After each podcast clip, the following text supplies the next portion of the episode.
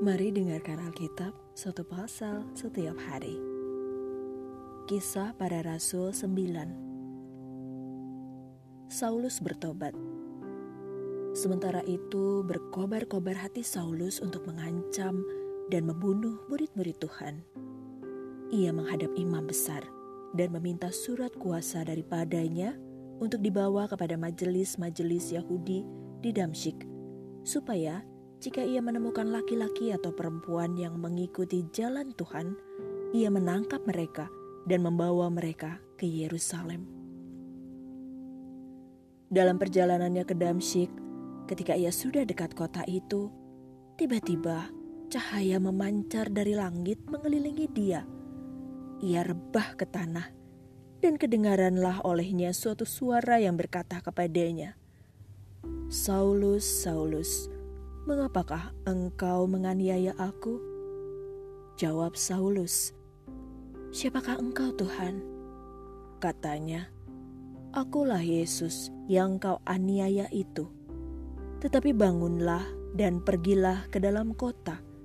Di sana akan dikatakan kepadamu apa yang harus kau perbuat. Maka termangu-mangulah teman-temannya seperjalanan karena mereka memang mendengar suara itu, tetapi tidak melihat seorang juga pun. Saulus bangun dan berdiri, lalu membuka matanya, tetapi ia tidak dapat melihat apa-apa. Mereka harus menuntun dia masuk ke Damsyik. Tiga hari lamanya ia tidak dapat melihat, dan tiga hari lamanya ia tidak makan dan minum. Di Damsyik ada seorang murid Tuhan bernama Ananias firman Tuhan kepadanya dalam suatu penglihatan. Ananias, jawabnya, ini aku Tuhan. Firman Tuhan, mari pergilah ke jalan yang bernama jalan lurus dan carilah di rumah Yudas, seorang dari Tarsus yang bernama Saulus. Ia sedang berdoa, dan dalam suatu penglihatan ia melihat bahwa seorang yang bernama Ananias masuk ke dalam dan menumpangkan tangannya ke atasnya supaya ia dapat melihat lagi. Jawab Ananias, Tuhan, dari banyak orang telah kudengar tentang orang itu, betapa banyaknya kejahatan yang dilakukannya terhadap orang-orang kudusmu di Yerusalem. Dan ia datang kemari dengan kuasa penuh dari imam-imam kepala untuk menangkap semua orang yang memanggil namamu. Tetapi firman Tuhan kepadanya, Pergilah, sebab orang ini adalah alat pilihan bagiku untuk memberitakan namaku kepada bangsa-bangsa lain serta raja-raja dan orang-orang Israel. Aku sendiri akan menunjukkan kepadanya betapa banyak penderitaan yang harus ia tanggung oleh karena namaku. Lalu pergilah Ananias ke situ dan masuk ke rumah itu.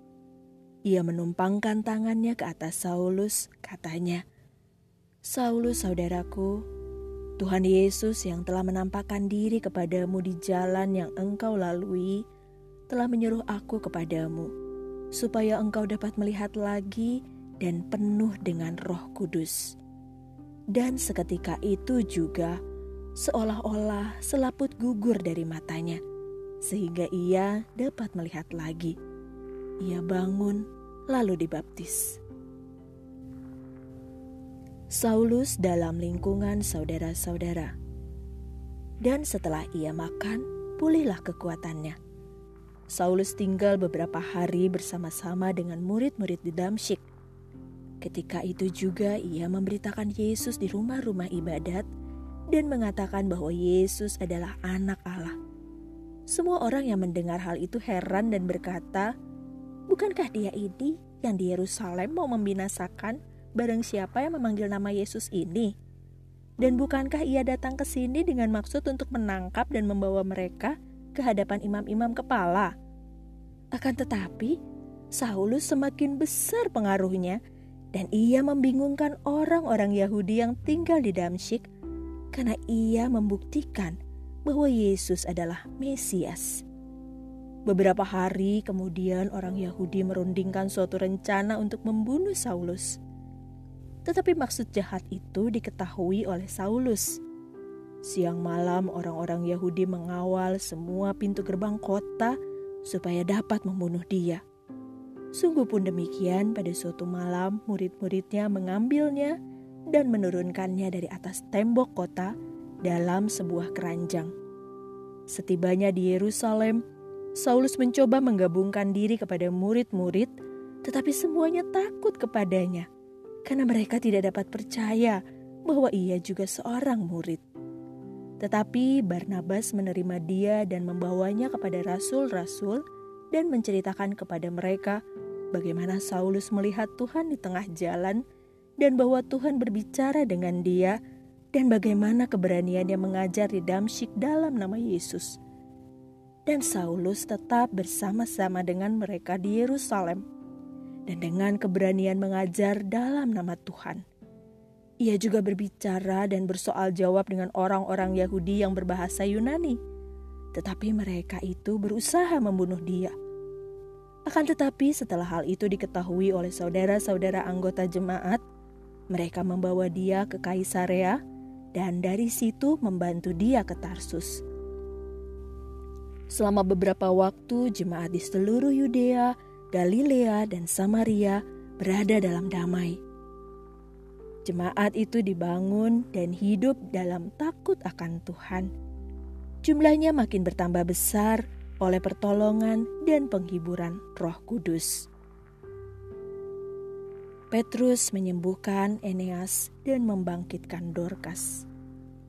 Pada waktu itu Petrus berjalan keliling mengadakan kunjungan ke mana-mana. Dalam perjalanan itu ia singgah juga kepada orang-orang kudus yang di Lida di situ didapatinya seorang bernama Eneas yang telah delapan tahun terbaring di tempat tidur karena lumpuh. Kata Petrus kepadanya, Eneas, Tuhan Yesus menyembuhkan engkau. Bangunlah dan bereskanlah tempat tidurmu. Seketika itu juga bangunlah orang itu. Semua penduduk Lida dan Saron melihat dia lalu mereka berbalik kepada Tuhan. Di Yope ada seorang murid perempuan bernama Tabita. Dalam bahasa Yunani, Dorcas.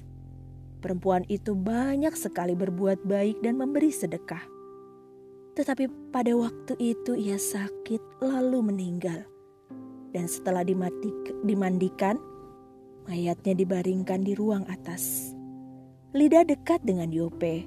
Ketika murid-murid mendengar bahwa Petrus ada di Lida, mereka menyuruh dua orang kepadanya dengan permintaan, "Segeralah datang ke tempat kami."